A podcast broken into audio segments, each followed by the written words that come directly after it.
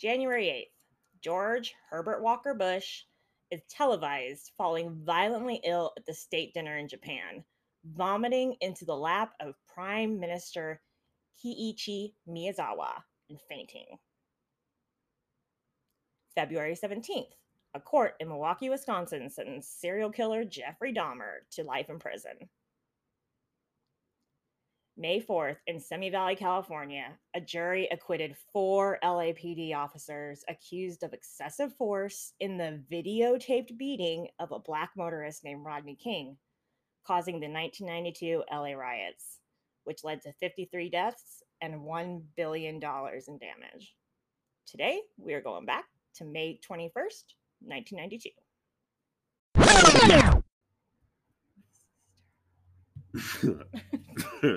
Toy of the year. Toys Retailers Association of. I really like your 1930s radio voice. I really like it. I want you to work on it. Like you really need to refine that because I think you're onto something for sure. That was really good. That'd be a really good Snatch Game character too to talk like that. so like. Uh. 1943. Hey, listen All here, right. Sonny. Right, we are gonna... recording. This could be bad. Hey, y'all. Welcome to the Wayback Recap, a podcast that obsessively explores all things past, from our favorites in TV and film.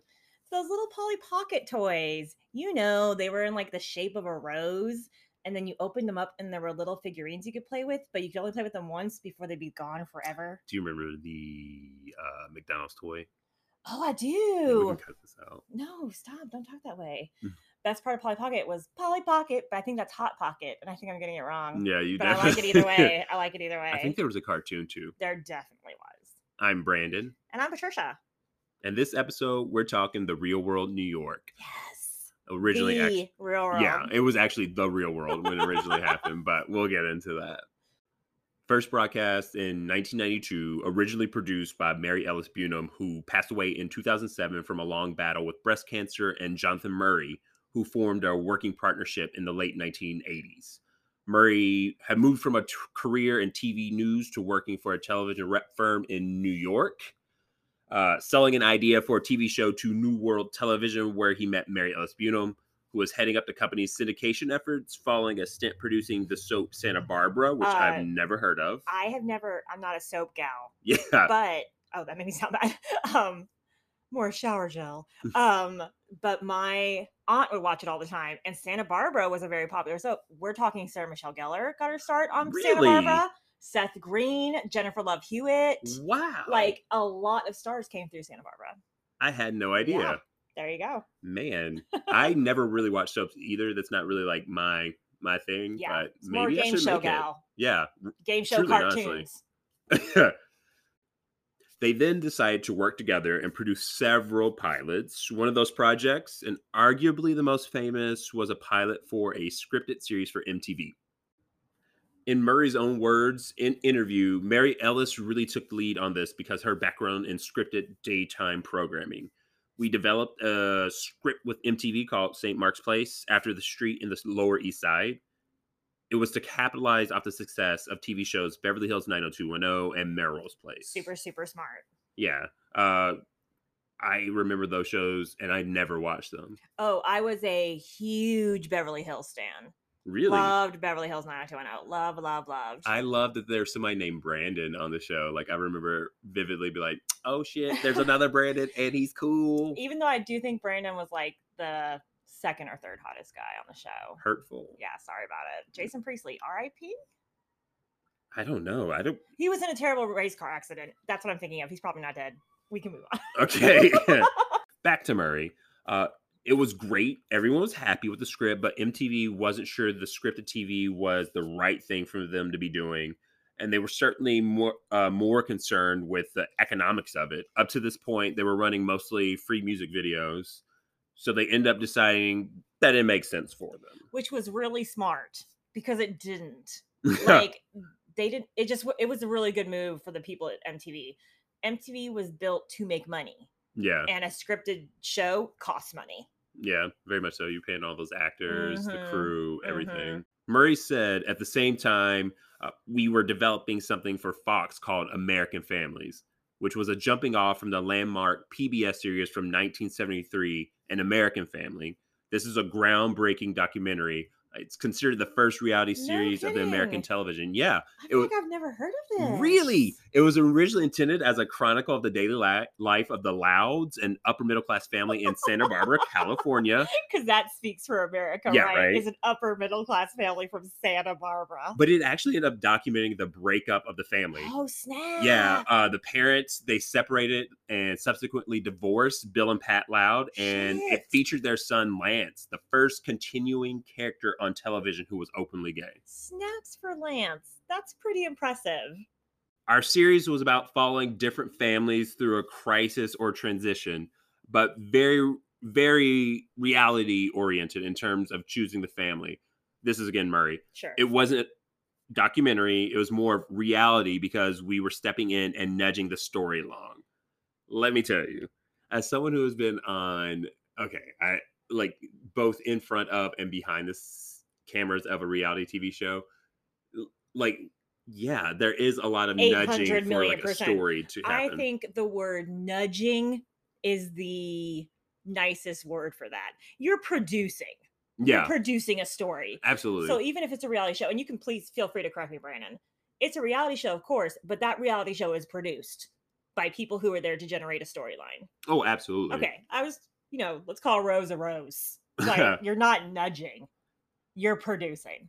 So when MTV said they didn't want to go ahead with St. Mark's Place, Mary Ellis and I started talking and asked ourselves, what if we worked on an unscripted show about young people starting their lives in New York?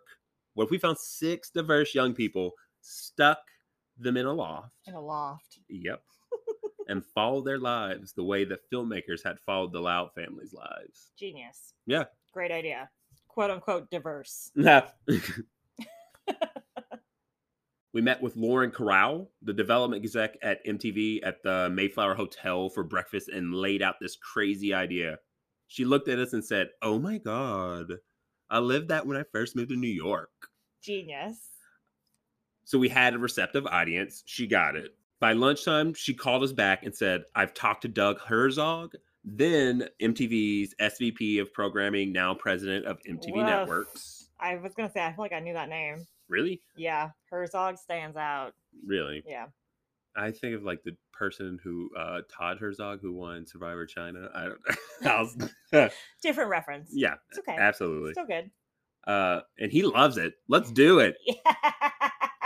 So on Memorial Day weekend 1991, we moved six people into a loft on Broadway in Soho and we filmed over a long weekend. There was energy, there was a debate, there was flirting, all sorts of Flirting. stuff. We were filming them in the house, on the streets, and in restaurants. We shot this in H8 and we had the cameras hardwired to the little control room where we tucked away into the kitchen. We just all looked at each other and said, This works there's nothing like this on television. I mean, what's really good is they weren't like too impressed with themselves. I mean, wait, just kidding. hey, but I mean, they it's a revolutionary idea. I'm not taking it away from they them. created a cultural phenomenon. I they mean, created television that we know today. that is That's wild. a period. Like Period. that's all there is to it. I mean, that's a powerful statement. yeah, I said it. that's the end of the quote of Jonathan Murray. So I enjoyed reading that dramatically. Uh, the pilot titled Season Zero featured a notable castmate, Patricia, someone you love quite a bit, Tracy Grandstaff, or as we know her, the voice of Daria. Tracy Grandstaff. Do you mean American legend and icon who Th- gave us one of the best TV shows of all time? Is that who you mean? Yeah, absolutely. I do Excellent. mean that. I don't remember. Is please continue. I'm getting ahead of the story. No, no, no, no. Having tested the pilot with the audience after nine months, MTV ordered 13 half hour episodes, this time to find a seven member cast. Murray and Bunham and their team extended their search to find their wider range of castmates. Uh, the search brought them to Austin, Texas, and Birmingham, Alabama. And Patricia, let me tell you, yeah, uh, we're only talking about season one. So, I mean, I wasn't auditioning for reality TV, let alone real world at the time. because you were seven years old. Th- Yeah. eight, five years old, Uh, six. six. Yeah, Yeah, I was. I, I mean, I probably would have been very dynamic. you would have been great um, a for sure, very- and definitely better than some of the duds we get on the early seasons of the Real World. man, I said it. I s- vividly remember like going to audition for real world stuff, even in different cities. when I, was I in college. remember Yeah, you vividly auditioning for the That's- Real World several times. That's so funny. Hey, Was- I made it. he auditioned Somewhere. He auditioned several times because people liked him, and it was smart that he do that. What always made me laugh was not Brandon auditioning; it was the poor schlub of a friend that Brandon had convinced to also go audition with him. ah, It was always a different friend, and they oh, and God love them because they all did go with you, and they spoiler alert, none of them got on the show either. yeah. but, you know, well done, good Thank you. friends. Murray said it was 10 times better than the pilot. It premiered and shocked the network because it went from a 0.3, which I don't know anything about Me ratings. Yeah, either. right. Uh, which was what the music videos had to a 0.9. That's a That is significant a jump. huge improv. Yeah, huge yeah, jump. math and numbers. There was a piece on the NBC Nightly News. There was a two page spread in the New York Times Arts and Leisure. There was a six or eight page spread in Entertainment Weekly. Entertainment Weekly, eight page spread. That's That's a cool. lot. Yeah, I don't even know. Isn't it a TV show? Entertainment Weekly. Entertainment Weekly was a magazine. oh, Um, I'm not sure if it's a magazine anymore, but I it was a doubt it. magazine in Yeah. 1991. everybody was talking about it. People were saying to us, "You script it, don't you? You tell them what to do, don't you?" And we just say, "No, we just shoot what happens," which is a lie. I mean, they provide them with a lot of alcohol Yes. and then encourage them to make It's- bad in later choices. seasons, I don't know necessarily that's so in the earlier Probably seasons. Not. No, they And didn't I have don't the want to say a budget. lie. Allegedly, I don't know what went on like when they were filming Me stuff either. like in the early seasons. Again, I was six. I didn't get super into the real world until season three, Which one was that? San Francisco. San Francisco. Yeah. That was actually okay. We'll get back to New York, but San Francisco was like I think the breakout season. I mean, President Bill Clinton was talking about that with like Pedro. I think that this was the first time that there was like a person with HIV represented on like a real person yeah. that just had a life Yeah. and didn't let this disease cripple them because I feel like in the early 90s for sure, like the only representation of people with HIV or AIDS were sick, dying people. Yeah. And Pedro wasn't that. Like Pedro was out doing his thing and he wasn't ashamed and he wasn't shunned by some people. uh, I Um, need to do a rewatch of season three. me I'm gonna too. like I I'm really happy to do like start doing the series because Me too, we are can't definitely wait. gonna do like further episodes in definitely. this season as well as later seasons. Uh, so that's going to be a lot of fun just to like Definitely. ex- go back and explore all that. But like, I think I started watching. Well, I, my first memory of Real World uh, was season two when uh, David, I guess, pulled off the blanket off Tammy. I Yeah, remember that. I do too. Like I vividly remember watching Me that, my sister too. watching that, and uh, me being in a room doing that. But I think the first episode of Real World that I actually watched myself was probably like London. I think for me it was until Miami. Mm. I like uh, by the time they got to Miami, I was watching the real world every single week. I had become like a weekly viewer. Up until this point, my mom had rules about MTV. Like my mom had three rules growing up. One of them was you couldn't say shut up or fart. one was, Shut up, fart. One was we couldn't watch MTV, and one was we couldn't change the radio station. So it's like we could watch HBO in the middle of the night when it's just straight titties out, but we couldn't watch MTV. Like that was the line my mother decided to draw in the sand. I mean, So- appropriate. it wasn't until I got a TV in my room that I could be like, Back to that long Jonathan Murray quote. The strange thing was no one was sure that we'd be doing more than one season, as MTV was all about being fresh and new, but it was all about the people in the sales department there who said, You have to do it again. So we went to Venice, California, and we did it even better. yeah, see, exactly. We have to remember the whole point of MTV is to make money. So with the real world, sure, you have production costs, but this is nothing compared to a scripted show. Yeah. Like you're making a product that is getting you 0.6% higher ratings with very little financial input. yeah. Like it, at the beginning at least, it grew to something crazy, maybe. And But this obviously, is a money making show.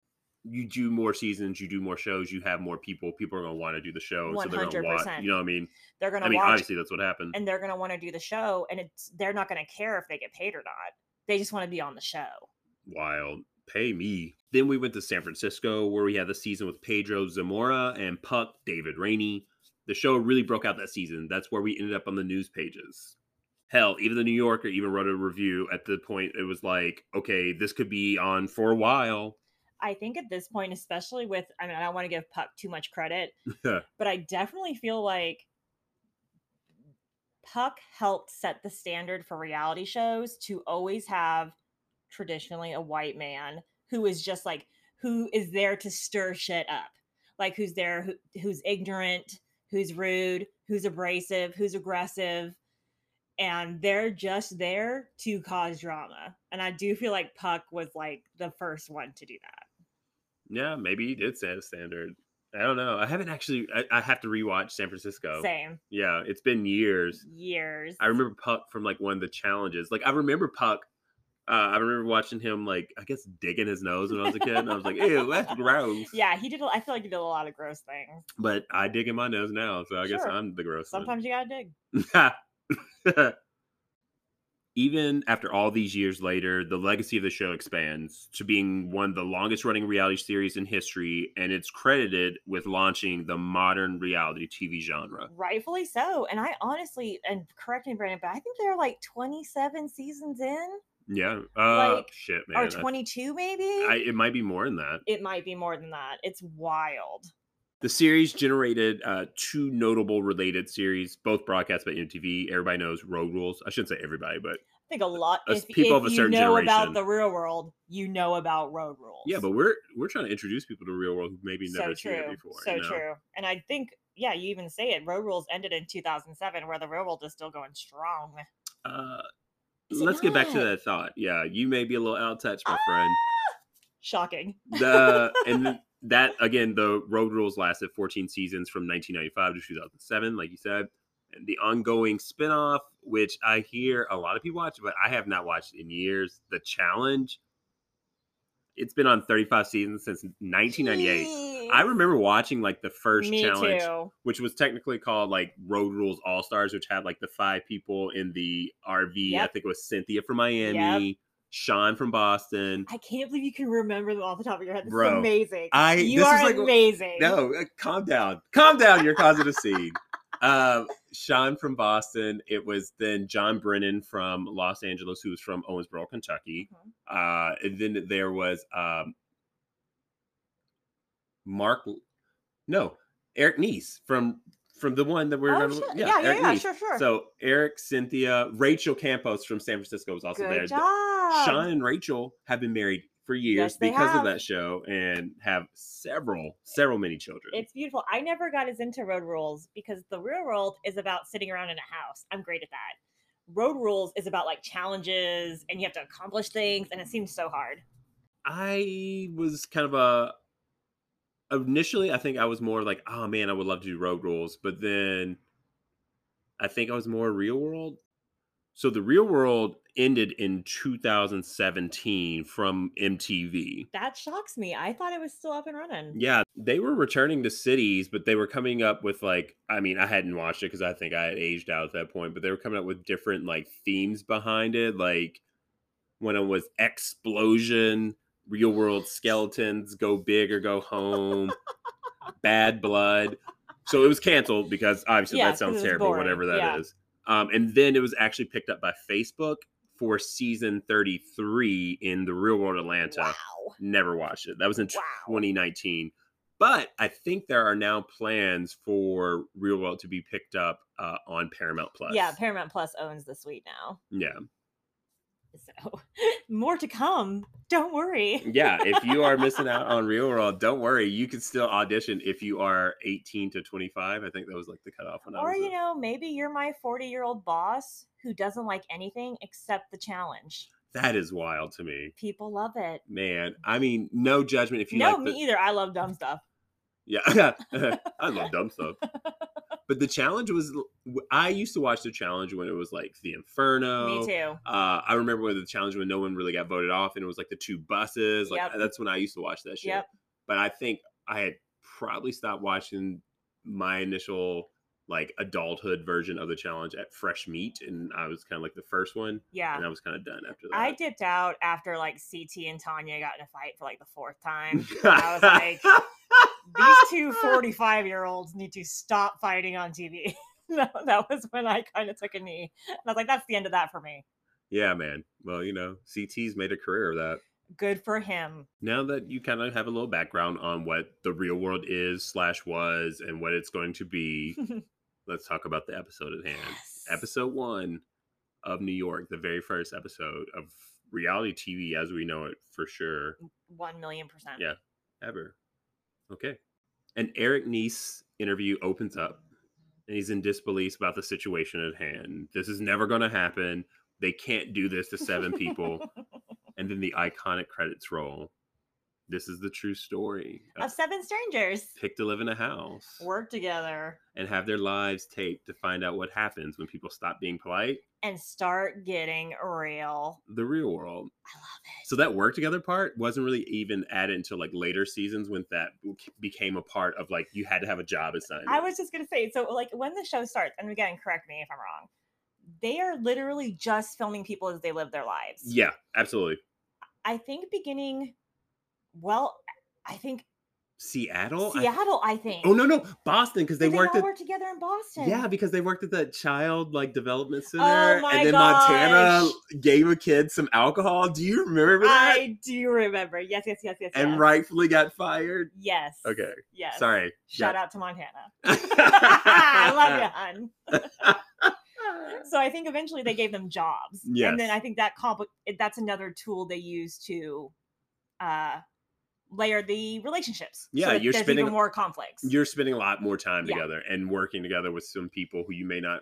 well, and when yeah. you don't show up at the surf shop, everybody gets mad that you didn't take Is that your shift. Jersey Shore? I uh, Hawaii, they worked at the shir- surf shop. Oh shit! I love Hawaii, Ruthie is my girl. I love Hawaii. man. We are then introduced. I'm gonna let it catch up. Sure. Also, I'm gonna talk about this.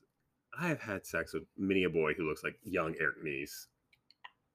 I'm going to say something, and I believe it wholeheartedly. Eric Neese isn't even a real person. Eric Neese is an amalgamation of every actor who was in a TV show or movie in 1992. Like, tell me that's not the kid from The Sandlot. Tell me that's not Andrew Keegan. Like, tell me, like, he looks like every dude in 1991. yeah, It's the flippy down center haircut for me. I also love that, like, uh theme on the real world is that the houses are always uh super dramatic like the decorations in the house are Oh, always yeah. over the top like you live in a firehouse you live in a this like th- yeah. there's always a chic the fanciest part of the new york loft is this huge fish tank Yeah.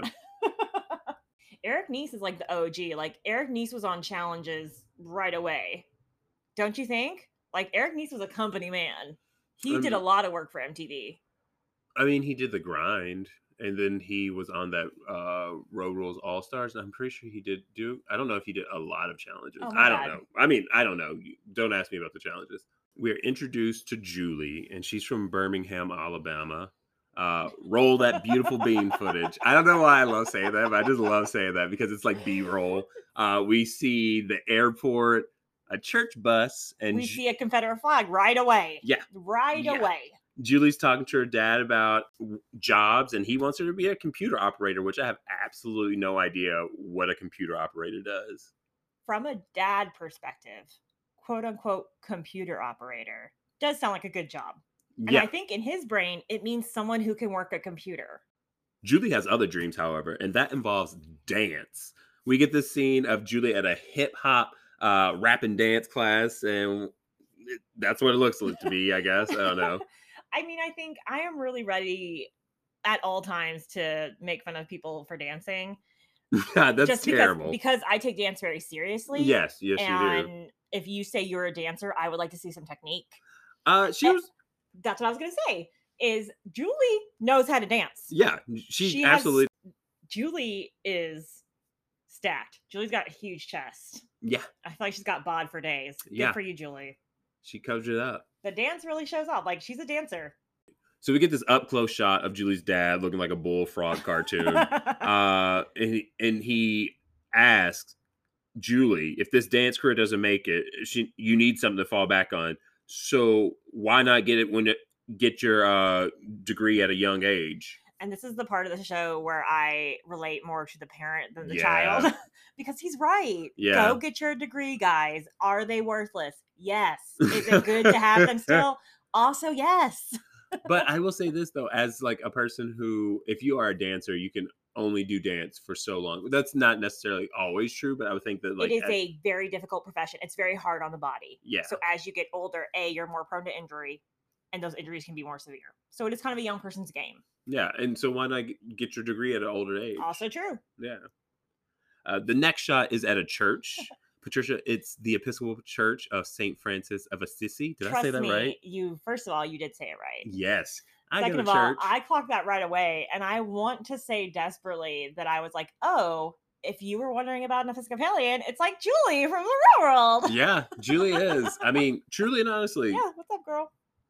he the the pastor is accosting us with a sermon. he actually looks like Fire Marshal Bill from In Living Color. I'm not even trying to be funny, but the he kind of is. famous Jim Carrey character. Yes, yeah, yes, yeah, he one of my does. favorite characters that Jim did on the show. Yeah, Uh, with all due respect, I don't mean to like besmirch this uh, priest. I think we also have to remember, like, imagine filming these segments. So imagine Julie is walking up to her priest that she's had for her whole life, and she's like, "Father Jim, um, I'm gonna be on this TV show." um, that's a reality show on MTV Music TV Television Night Channel. I'm gonna be on a show, so I need you to be in my like at home segment. yeah, dude. And he would have been like, "You're on drugs, and I'm concerned for you." This is a. T- it wasn't like today where they would have been like, "Oh yeah, I'm on board." No, this was a totally new experiment. So the idea that these people agreed to participate at all is shocking Yeah. because I would have been like, "You need a doctor." you need to get up out of my face with this crazy topic. I am definitely not going to be on TV. No, thank you. So I'm just saying, it was cool of him to be down. Yeah, true. We then get Julie. Julie's dad tells her to smile, and then she explains she ain't happy. Her dad asks why, and she's all like, "I don't like the way that you're handling the news of me leaving, especially since you won't see me for a while." But he assures her it'll be sooner than he thinks, and he has friends who live in New York who can check on her every day, and that's just what they're gonna do. Every day, someone's gonna come in there and uh, check on you. Again, I am. Both of these people are right, in my opinion. like, Julie's doing the right thing getting out of there. Good for her being honest. That's hard Yes. to do, especially when you have like closed minded parents or traditional parents, is maybe a nicer thing to say. But at the same time, Julie, what are you sad about? What in your life makes you sad? You have this beautiful home. You have this beautiful family. you, have You are everything such a provided for mom. you. I'm just wondering what you're sad about. Yeah. What is going to be fixed in New York? Well, she's she wants to be a dancer. She's young. I like a plan, but I just Yeah. need to see that more. you know what I mean? Like, You're just crushing dreams, man. no, girl, if you're sad in Tallulah, Alabama, Tallulah, you're going to be sad Burbank. in New York. like, if you're sad, like, you know what I mean? yeah. Like, you need to make yourself not sad. Okay. a place yeah. change can't do that for you. That's my argument. I also think you need to be a very, very good dancer to make it as a dancer in New York. And I Mm. don't know if Julie's got the chops. Wow. I You said it. are yeah, okay. So, uh, I was just saying, what's his name from? Uh, so you think you dance? Is it Nigel Lithgow? Is it Lithgow? Like Lithgow? John. I don't know. I'm Nigel is his first name. Nigel. Let's go with Nigel. Okay. So after that, like, kind of confrontation between Julie and her dad, everyone's visually uncomfortable. It's great because there are a lot of, not a lot, maybe there's like six or seven people in a small room. I think it's like a galley kitchen. And everyone is super uncomfortable. Like Yeah. Julie's dad is like, smile, Julie. And Julie's like, no, I don't want to do that. I'm mad at you. So I'm proud of her. yeah good good girl uh, the next scene we are in the interior of julie's dad's car and it's like this burgundy velvet hearse Hun, burgundy is too nice of a word. This is a blood red velour lined.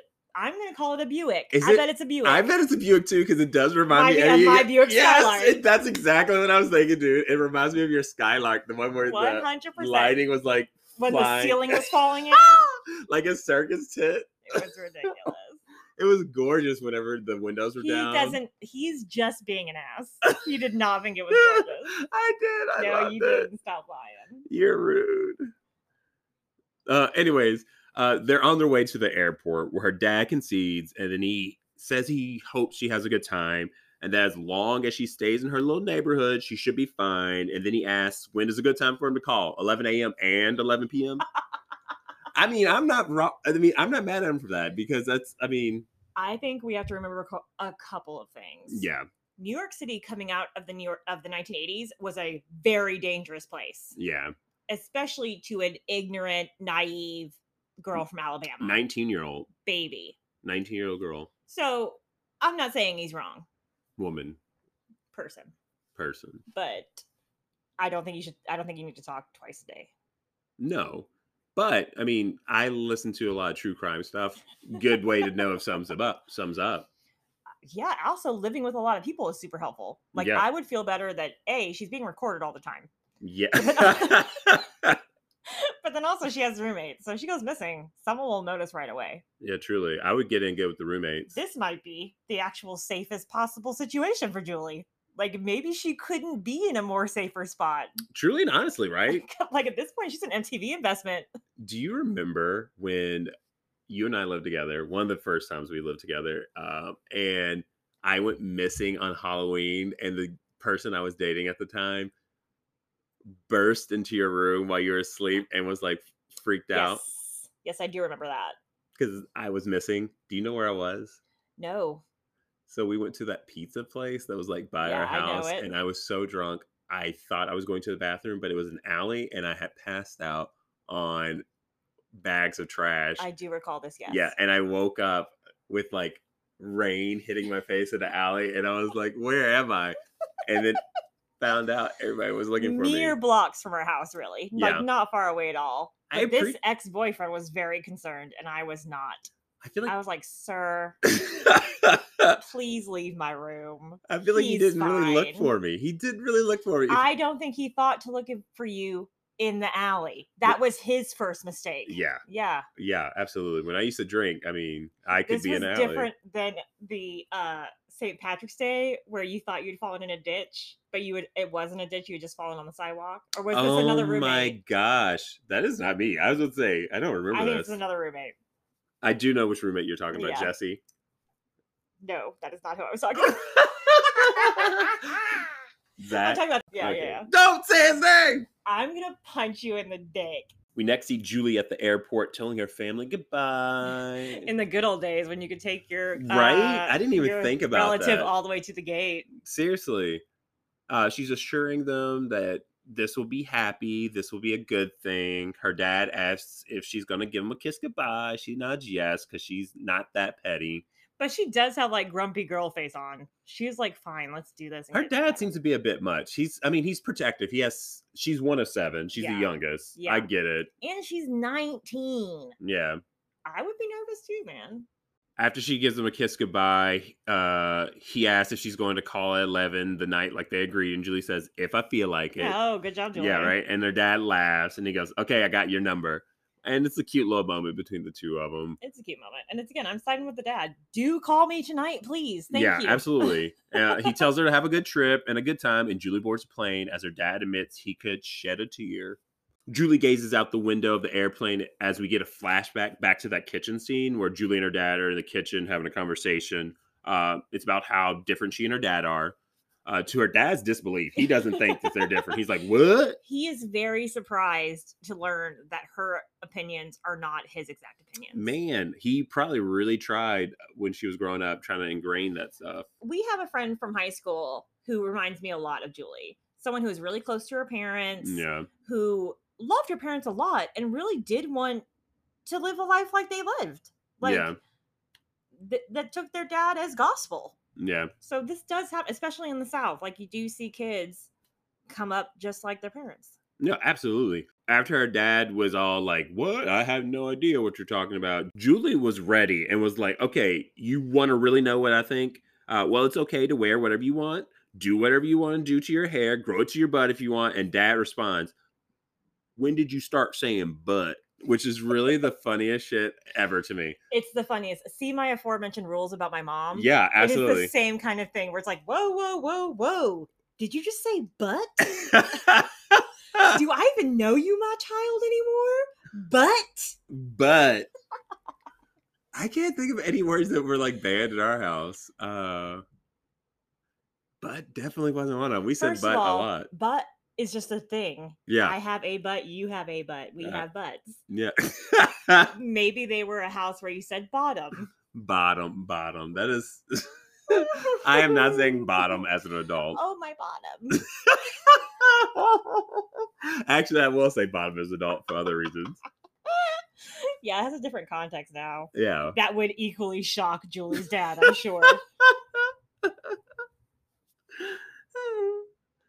But then the dad comes in great, and it's like classic dad. And he's like, "Well, what else do you hate about me?" Like immediately, it's his. Immediately, he's the victim. What else do you hate about me? Yeah, and Julie was like, "Oh, I got time today, Daddy." I hate that it took for all these people talking about the crew coming up in here to listen to what anyone else has to say about anything.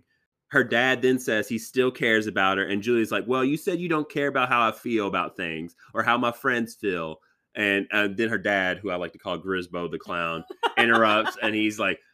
I don't have to care about how you feel to give a damn about you. And then Julie's well, I don't agree with that sentiment, and I don't either. Yeah, Julie is has hit the nail on the head. Yeah, absolutely. You have to care how I feel. Julie's dad is one of these classic people where it's like his way or highway. Like he doesn't need to hear your opinion because he has his opinion, and his Yeah. opinion's right, and Why- everybody else is wrong. Why is that, sir? Ugh. Explain to me why yours yeah, is why right. you're so special. Julie is then seen in the crowded airport, uh, either Newark, LaGuardia, or Kennedy. I think it's um, I think it's LaGuardia. but it You think doesn't it's LaGuardia? Yeah, I I, don't think know. it's LaGuardia. Uh, she's picking up her luggage, and then we have a scene of Julie in the uh, taxi. It's on the way to Soho, and they're talking to a cab driver. Where I'm a hundred and thousand percent sure that this was like egged on by like the crew that's filming her in the taxi. But we, I, I want sorry to interrupt you. no, you're good. I want to agree with you, but I 100% believe Julie's country ass would get in a cab and immediately go, "Y'all, this is my first trip to New York. I have taken people to New York for the first time." And this is exactly how they're like, let's get in a taxi. And then they get in the taxi and they're upset that it smells like urine and that their driver won't talk to them. People have a romantic really idea of New York. Yes, yes, yes. very much. Interesting. Yeah. as someone who lived in New York for a brief period of time, I, I that's interesting. The taxi driver looks uncomfortable and he's like fidgety, sweating, and he he's like talking to Julie from the front seat, like looking behind her as he's Which is driving. very scary. um, anyways, meanwhile, back at the house, the ever so scrumptious Eric Nice is wearing a ridiculous blossom hat as he's the first person to walk into the loft, and holy shit, he's impressed. For those who are unsure about the nomenclature, when Brandon says blossom hat, he means a bucket hat. Oh, is that what they're called? Yeah, that's what they're called. Um, and it's so funny because it's so trendy in this moment, but it's also like the the loft space is so trendy. Oh Like, yeah. There's the cool fish tank. There's a lava lamp. Oh, yeah. like it is 1991 on a plate, and Eric is a perfect side dish. Like he looks exactly like 1991. This is 1992. 1992.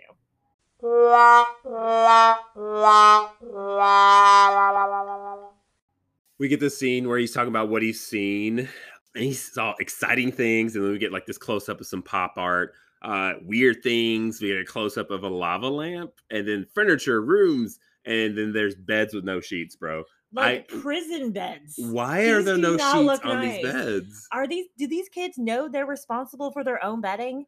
Like, I has any- somebody told Julie that I she hope needed to bring her so. own sheets? really that's so wild. Why am I flying with sheets? It's Do people fly ridiculous. with sheets? I don't. Definitely, I don't. Maybe we should. Maybe we should. Yeah. I haven't really flown in over a year and a half, so I Same. kind of feel like I don't know really what the um, norms are anymore. it's great. Like I feel like in this moment, I'm a bit of Eric because I would also be very impressed. One of my favorite parts about the real world was like the first episode when you got to see the new Yeah, house. Like you- I loved seeing the house. Yeah, you walk in, you're just oh my god. Like picking rooms, who's gonna be your roommate? yeah, before it starts smelling like stale smoke and, And roommate just trash. feet. Yeah, Yeah. And they just break things so many times. I feel like by the 13th episode, half of the stuff in the house is broken. Oh, absolutely. Drunk 20 something year olds. No, nothing's going to be intact after that. Uh, the next scene we have Eric. Uh, he's on the phone going through his address book. He's on the landline, Yeah, which thank is you. a thing we should note. yeah, a because That's a landline. different thing. And then he has an address book, which is a physical book that he had to carry around with him with people's telephone numbers in it, Yeah, just in case for young people who might not understand. I mean, I never had an address book. I think once I became of age to know other people that weren't friends of my parents, you know, what I mean, like Mhm, um, mhm, cell phones mhm. were a thing, and I had one of those. I had an address book in middle school that I treated like holy grail, where I was Wow. like, "Let me update your information." And I was, oh my, br- oh yeah, oh yeah. Did Make you no use a mistake. gel pen? Definitely, definitely. and I would remove people very dramatically. Like I would take Sharpie and Sharpie out their information. Oh, yeah, I was like, you "You're absolutely Oh. dead to me. wow. Yeah, yeah, cutthroat. I bet you did that to me at least three times. Nah, I just block you. Eric's on the phone with his friend and he tells him how fly the apartment is. And as he's talking, Becky, the next roommate, walks in. Eric introduces himself with the most awkward shit I've ever heard. He says something like, You're a queen, I'm a king, and this is and, and understandably he's just kind of flustered because everything is so fucking cool to him. And he's just like, Wow. Uh, and then he's unable to finish telling her. And so he's just like, just go look around the place. Just go look around. It's a like i I'm too busy being on the phone to my friend talking about the new apartment to interact with you. then we get this rapid fire roommate introduction. Kevin comes in next and gives his take on how incredible the loft is. Norman comes in with a giant Great Dane. Giant, Yeah. Great Dane, huge, like a pony. Heather, and as Eric describes her, is a rapper, and she is, is next. And surprise, she has a cat. like both of these people bringing pets, and then Kevin's all like, "Didn't they say no pets? Like, why are y'all bringing pets?" Which I would ask too if you're moving into this fucking I would loft. also have questions. granted, I probably would have been the person bringing a Great Dane and two You cats. brought your dog with you everywhere you went for a long time. You still do. yeah, I do do that. I do do that.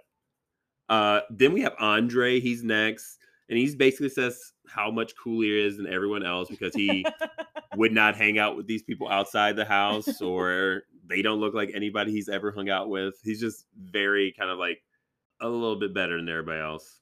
We're finding out who the smokers are as Julie pulls up in the taxi while everyone's talking, and she immediately jumps in Norman's lap when she walks in. the she room. puts she comes in the door she puts her bag down she says hello she sits in norman's lap I th- did Norman gesture for that. I did not see that. She's I mean, I dressed think like in he her op- finest mom gear, like the the Canadian tuxedo. It's like it's denim on khaki di- i also wanted to say becky is that the other white girl's name yes, she's also dressed like a mom like they Yes. both have on like kmart exclusive for mom outfits I mean, mom mom gear's cool. Moms are cool. What are you talking about? all of these things are cool Yeah, my mom's But- cool. i would look for a better fit Okay. that's my goal for them if they're happy i'm happy I do think it's inappropriate to sit in somebody's lap when you first meet them. Boundary violation. Be cool, Julie. Your new friends.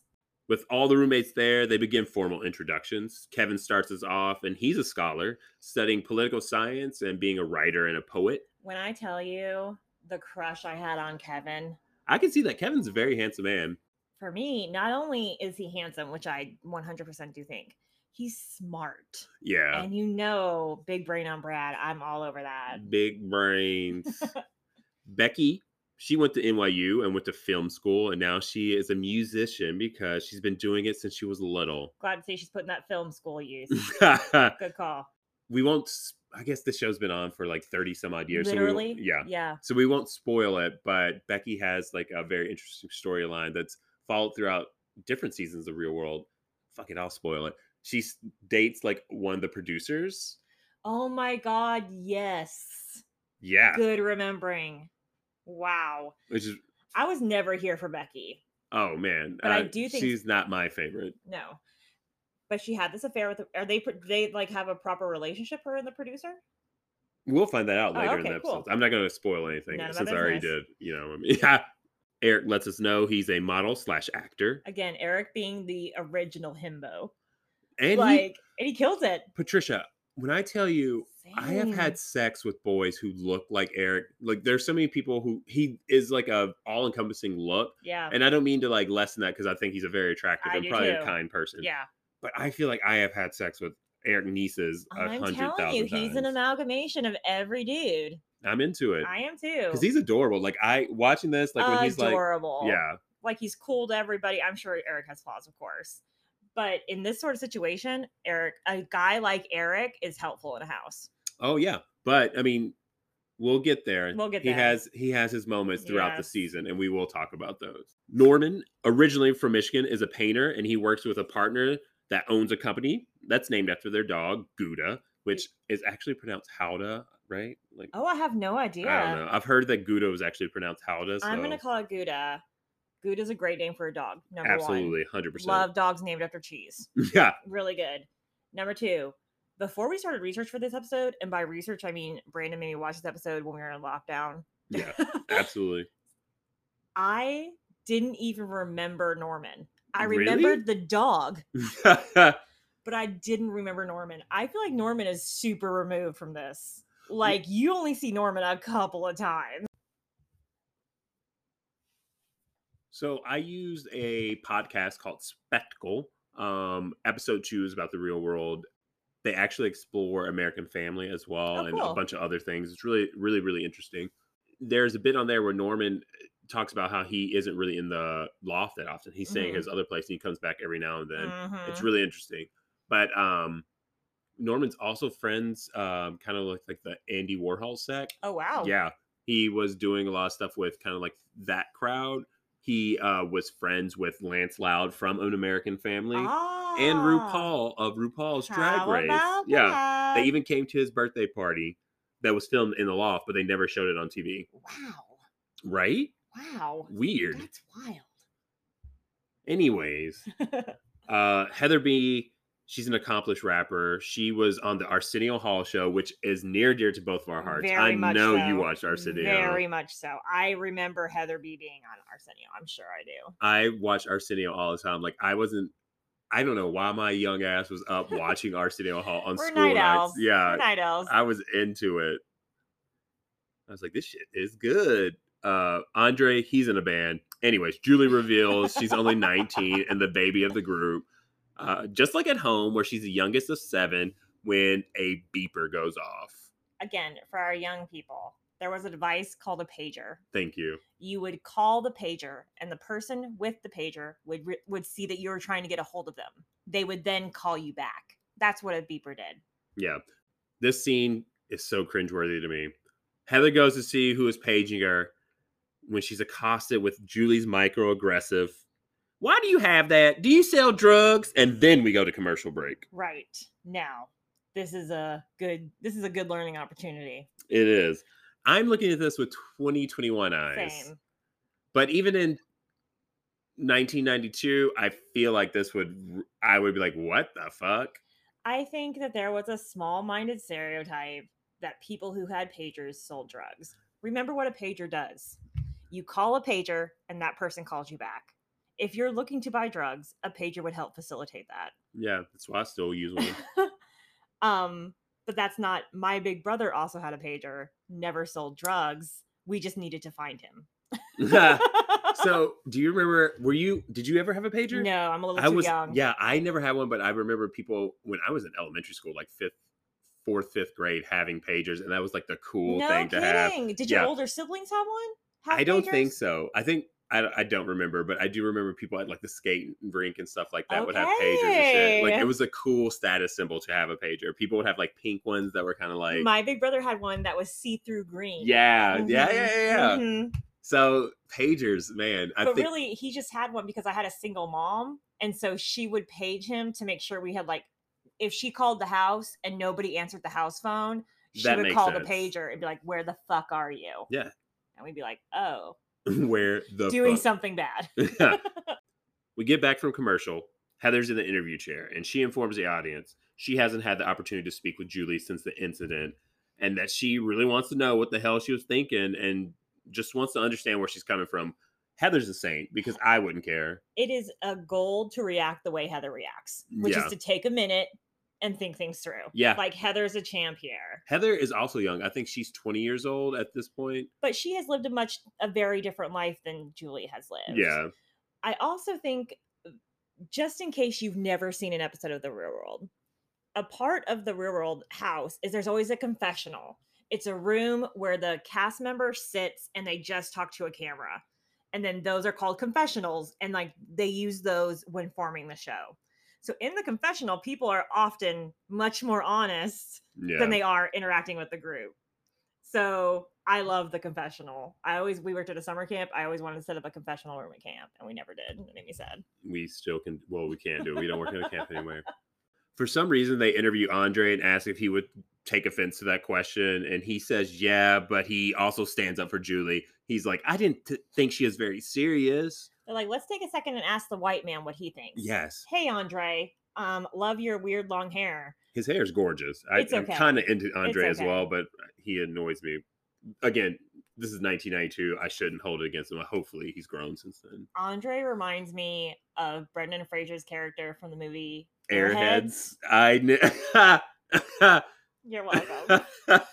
uh, literally in my brain, if I am thinking about Andre, I see Brendan Fraser from Airheads.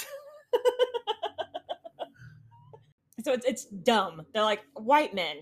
Do you would you have taken offense to this white woman? And the white man's like, no, I wouldn't have. Yeah, right. Kevin is the next cast member interview, and he just hopes there aren't any more microaggressions. Like, do you play ball? Then you get this beautiful scene that, and it's Eric asking Kevin if he plays ball anywhere near here, and they're like, "Shoot, it's it's hilarious." Poor Eric. Poor. Uh, I think you meant to say poor Kevin. Yeah, I mean, yes, but Eric is an idiot. Young Eric. I don't know what he's like right now. We then get to the group back at the table talking about their upbringings in their hometown and the racial makeup of the schools they went to. Kevin then recalls a story of when he was referred as to a racial slur. I'm not going to say it, and was so flippant. Uh, he was confused on how routine it was for the perpetrator to use the word, which I mean, I've been there before too, where someone just like so Very much. Yeah. rolls off their tongue. They're just like like, it's "Oh, a thing they say all the time. yeah, don't even bat an eye, which I kind of appreciate from a racist. I mean, if you're gonna be racist, be racist all the time. I like a person who's going to be racist to my face. yeah. Heather speaks on her experience as a black woman and how whenever she goes to stores, they follow her around, which is a more subtle form of racism. Um, it is a little subtle, but again, when we were in high school in a small town, we went to Walmart and the adult with us were scared th- about me, a white woman, going to the store with four black kids. Do you remember this? Where he was like, someone else should go because he was worried about me being alone with four because of how that would be received he yeah, wasn't scared of the four black men with me. He was scared about how the store would react to four black men with me. right. Wild. They could have been your kids for all they knew. Could have been a thousand things. Yeah. I mean, I was 16. I would hope they wouldn't have thought other 16 year olds were my kids. It was Kentucky, man. I don't Fair know. enough. Heather's then interviewed and asked what she thinks will happen, and she doesn't know. She just hopes everyone gets along. Uh, and then we get a scene of foreshadowing, perhaps, of Heather's cat giving Gouda the business and slapping the shit out of him. And then the two are chasing one another all through the house. I just imagine you get there and then your roommates have a cat and their dog that are chasing each other around the loft all the time. I mean, I love animals, but I would also be like, look, this is already seven people in here. We don't need anything else. seven people. People have all this stuff. There's luggage everywhere. And there's also a giant dog that keeps chasing around the cat. Which is also as big as a person. So an eighth roommate, essentially, Literally. and their pet cat. Ugh. It's now time to divvy up the rooms, and Eric and Kevin, they decide to share a room with one another. Everyone else, they decide that there needs to be a quiet space and a loud space. Makes sense. Yeah, right. And Heather is adamant that she stays up all night. Me too, girl. Same girl, right? Like I am a night owl. Set aim. And so she and Andre decided that they will share a room because they both snore and they're both night owls, which I think is the most considerate thing. right? Very smart. Yeah. I, again, first episode I love, but I love the like, who's going to room with who. It's a fun little glimpse into what these people think their relationships are going to be and then as you get like six episodes in people move rooms Man, it's very drama i love it I yeah, and it, I mean, quite honestly, when you're in a heightened situ- situation like that, which uh, is already stressful enough, being in a room with somebody, which is also really hard. Can you imagine? really Like, hard yeah. yeah. i can't imagine i've had to be roommates with someone i didn't get along with it's very difficult Yes, likewise, and also like I've always lived with someone else in the same room with me. Wow. Well, that's not true. For several years, I was single, but like growing up, always had like a sibling in the room Yeah, with me. same. College, I had uh dorm room roommates, but then when I lived on my own, okay, Mhm. yeah. We then get a montage of the roommates moving into respective rooms onto sheetless beds yet again.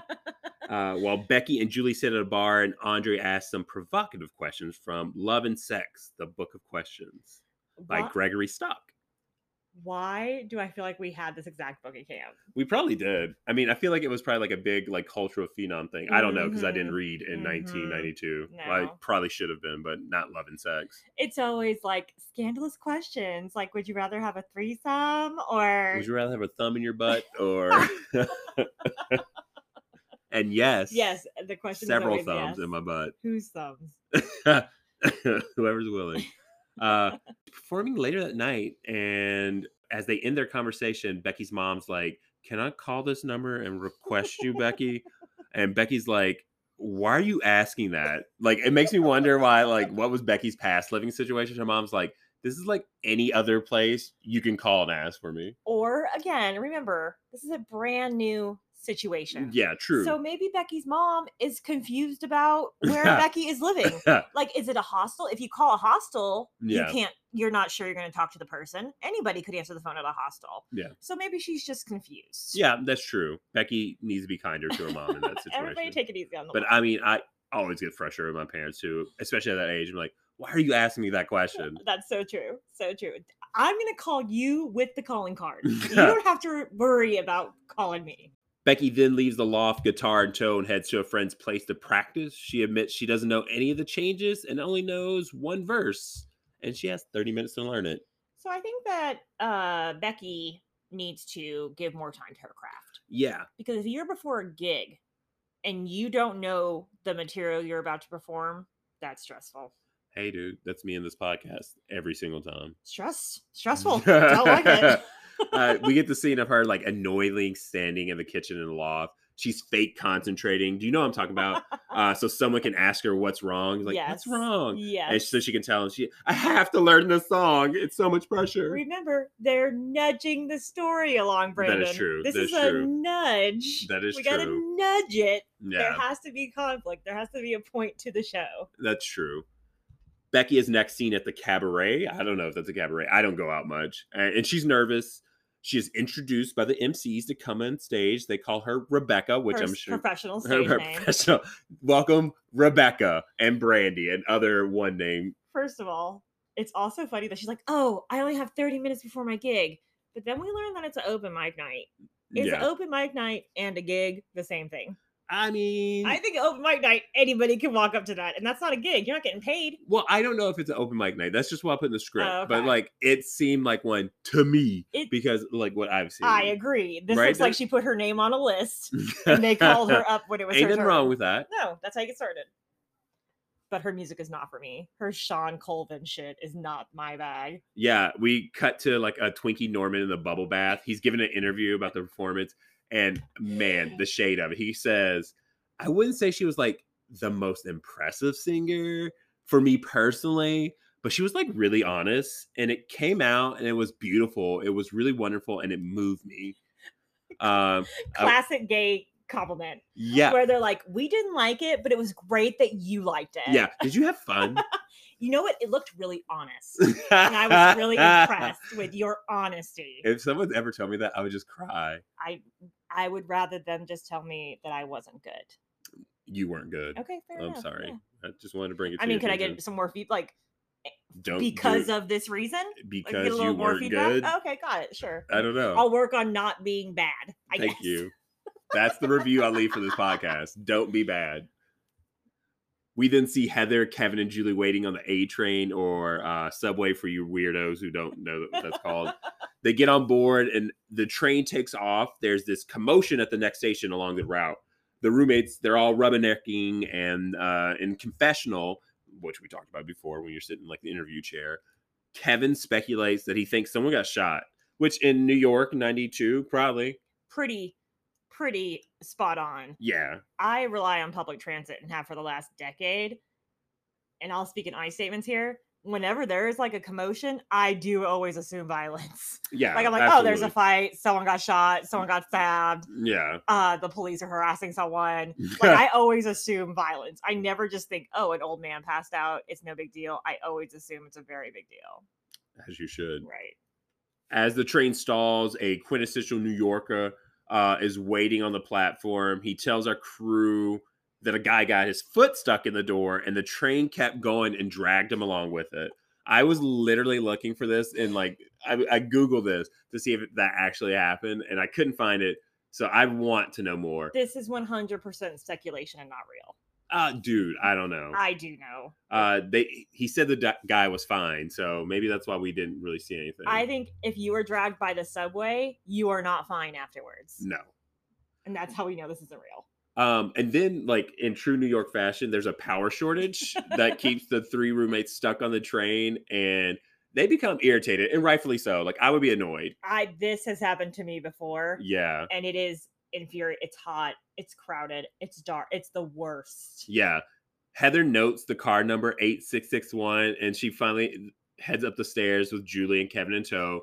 And Julie starts nagging the booth worker about paying for a ride they didn't even get to take because they couldn't even leave. This would be me. I Mm. would like, where is my money, ma'am? She's mad. She's white. She wants her money back. Give her her money.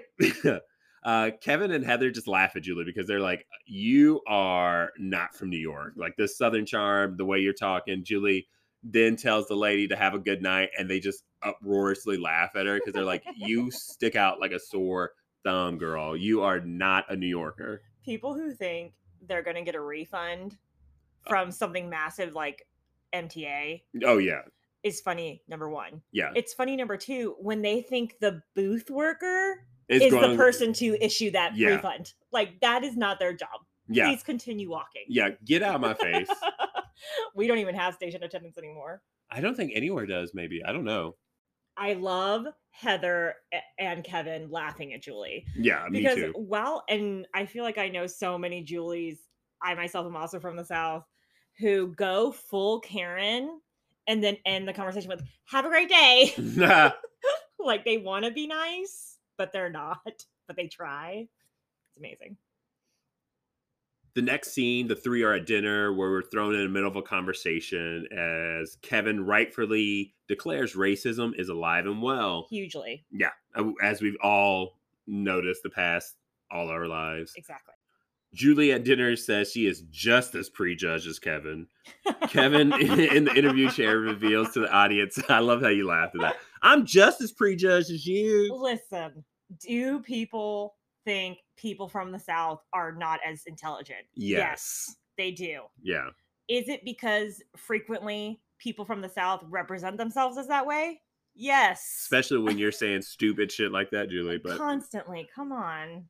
Uh, Kevin in the interview chair reveals to the audience that Julie admitted her dad doesn't like black people, Obviously, which I yeah. suspected the entire time. I didn't want to say it, but I knew. Uh, and he doesn't know how much of that actually shaped her opinion of black people, but he doesn't see her as closed minded. In fact, he sees her as very open minded, especially when it comes to getting to know both he and Heather. Very much. And I think this is a Kevin is being very cool here and Way more than he should be in any Or- situation. yeah. Like he's exceeding himself. very much. My But at opinion. the same time, Julie got on the train and she went to dinner with Heather and Kevin. yeah. So Heather could have hid in the apartment, you know, or no, I'm sorry, not Heather, Julie. I mean, so Julie did. I I agree with him. I do think Julie is trying. Yeah. But you ain't gotta aggress me all sure the damn don't, time. and don't call me bitter and stuff. Like, don't put labels on me. You don't even know me. Yeah, sweetie. I, I shouldn't say sweetie. That's terrible, but that's not okay. The word privilege, as we use it today, wasn't used back then. Julie suffers from an abundance of privilege. yeah. Heather then says uh, where she's from, people are either hustling, trying to make it playing ball, or getting a scholarship, or they're basically out there doing wild shit and she doesn't care about what people think of her, especially if they think she sells drugs because Heather has to look out for herself, which is sage advice from a 19 year old. I think she's 20 actually. It's crazy to see Heather and Julie as like two sides of a coin. Yeah. Oh, like God, where there's so Julie, much there. yeah, don't even get where Julie has so much comfort, and where Heather has really had hard things in her life. It's interesting. Yeah, and just kind of how like the show's actually being framed too, right? Like we're watching this, and Julie is like the focal point of the show thus far, in my opinion, because it's like we get this whole background of Julie um in Alabama. We don't get that for Very anybody else. much. Everyone else was introduced kind of like Very by much. themselves, or, or excuse me, all together in a group, and we get this whole backstory. Of Julie and Julie's like this fish out of water.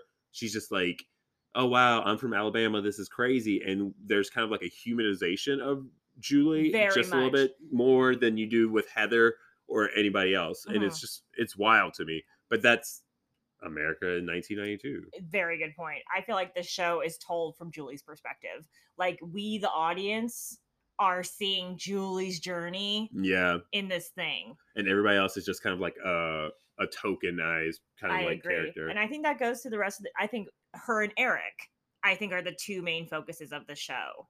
And it's the two white heteronormative people. yeah, So that's it's interesting. wild. It's wild. I do want to say the show got a little bit away from that as the seasons went on. It became more about the group, less about an individual. Would you agree? Yeah, I mean, from this first episode, I think that's what we see now. Later in the season, I can't really speak for that right now, Okay. whether or not that actually is true or not in this Okay, season. fair enough. Kevin states that a large part of his history as a black person was denied to him, um, and well, he's absolutely 120% right And he's still right. uh, and wasn't taught. And in true Julie fashion, she almost gets it right, but Although then she she's like so close. but she then disappoints us a little bit. She recognizes Black history is American history, but not that a large part of Black history was intentionally left out of like curriculum. And See, so like- this is such a problem with people like Julie who recognize that there's a problem, but A, she doesn't think it needs to be fixed. mm, And B, it's not a her problem. She's like, oh no, no, I definitely I black history is American history for sure. But we don't need to change anything. right, Like we're still lear- like this is all still good. And you can't have that. You can't have it both ways. Heather interrupts and lets us know she can't stand ignorant people. She doesn't care about what color you are, but if you're stupid and ignorant, she doesn't have time for it. And I, I get Heather is right. Stupid and ignorant people are the worst, and I am with her on this. as a stupid ignorant person.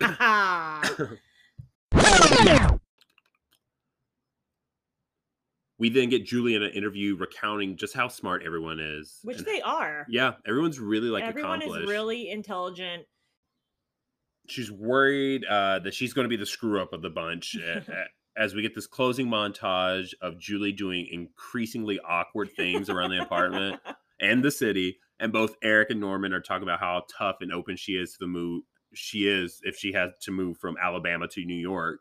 Uh, Huge jump. Yeah, Norman is actually fascinated by Julie and sees her as kind of like a little sister type, experiencing and asking all types of questions about the city.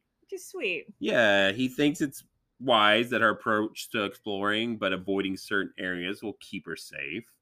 Um, and then as they walk, they see these two beautiful Harley Davidson bikes. Julie sweet talks the owner for a ride and they pull off. Uh, then we get the scene of the biker's friend as he looks into the camera and says, I hope she has birth control uh, with her. And then the credits cut. I, I love it. Yeah. I love it.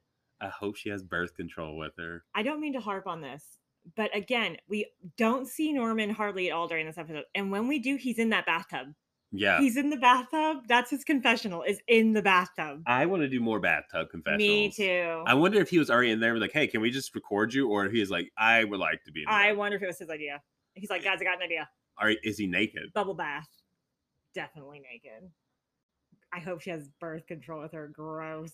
Right. I hope he has birth control with him. Yeah, me How about too. that? so while they were filming, it started February 16th to May 18th. Pretty That's short. yeah, that's when the roommates all moved in together. Uh, only three days after that, they cleared out the loft, and then the sh- series premiered on the 21st of May. That's that means there was like no editing. well, I mean, they had a couple of months to do like uh the episodes as they got like, I the first couple guess. months. I would That's assume. fast turnaround, is all I'm saying. Yeah, the reviews were mostly unfavorable. In U.S. Today, Matt Roush, because you know he's an esteemed I'm critic, sure he's yeah. uh, he blasted the series as painfully bogus, I'm a bogus. cynical and exploitive new low in television. Watching the real world, which fails as a documentary, it's too phony, uh, and as entertainment, too dull. Is hard to tell who's using who more. Do you wonder if in 2021 Matt sits watching the 19th episode of Keeping Up with the Kardashians and he thinks, "Ugh, the real world was so dull." I These don't are know. doing things. I have seen literal reality show episodes where nothing happens. Hey, some people like those though, s- like like slow I reality. guess.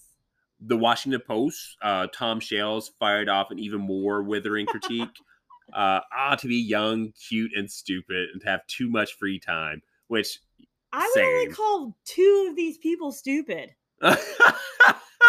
Take it easy, Tom. he wrote, uh, such is a lot facing the wayward wastrels of the real world. Whoa, that was a lot. Something new and excruciating torture from the busy minds at MTV. That Jeez. is, that is, so, Tom. They didn't take your audition tape, huh? he didn't make it on that season. Clearly not.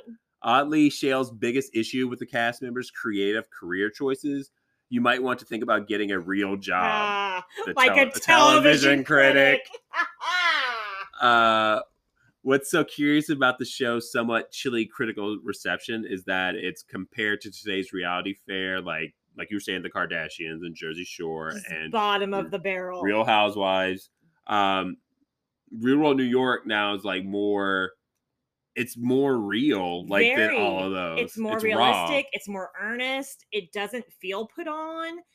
Even the quote unquote confrontations, like when Julie sits down across from Kevin and calls him bitter, even in that moment, it even in that moment, it feels more genuine than 80% of the reality shows on today. Oh, absolutely. I would say that as well.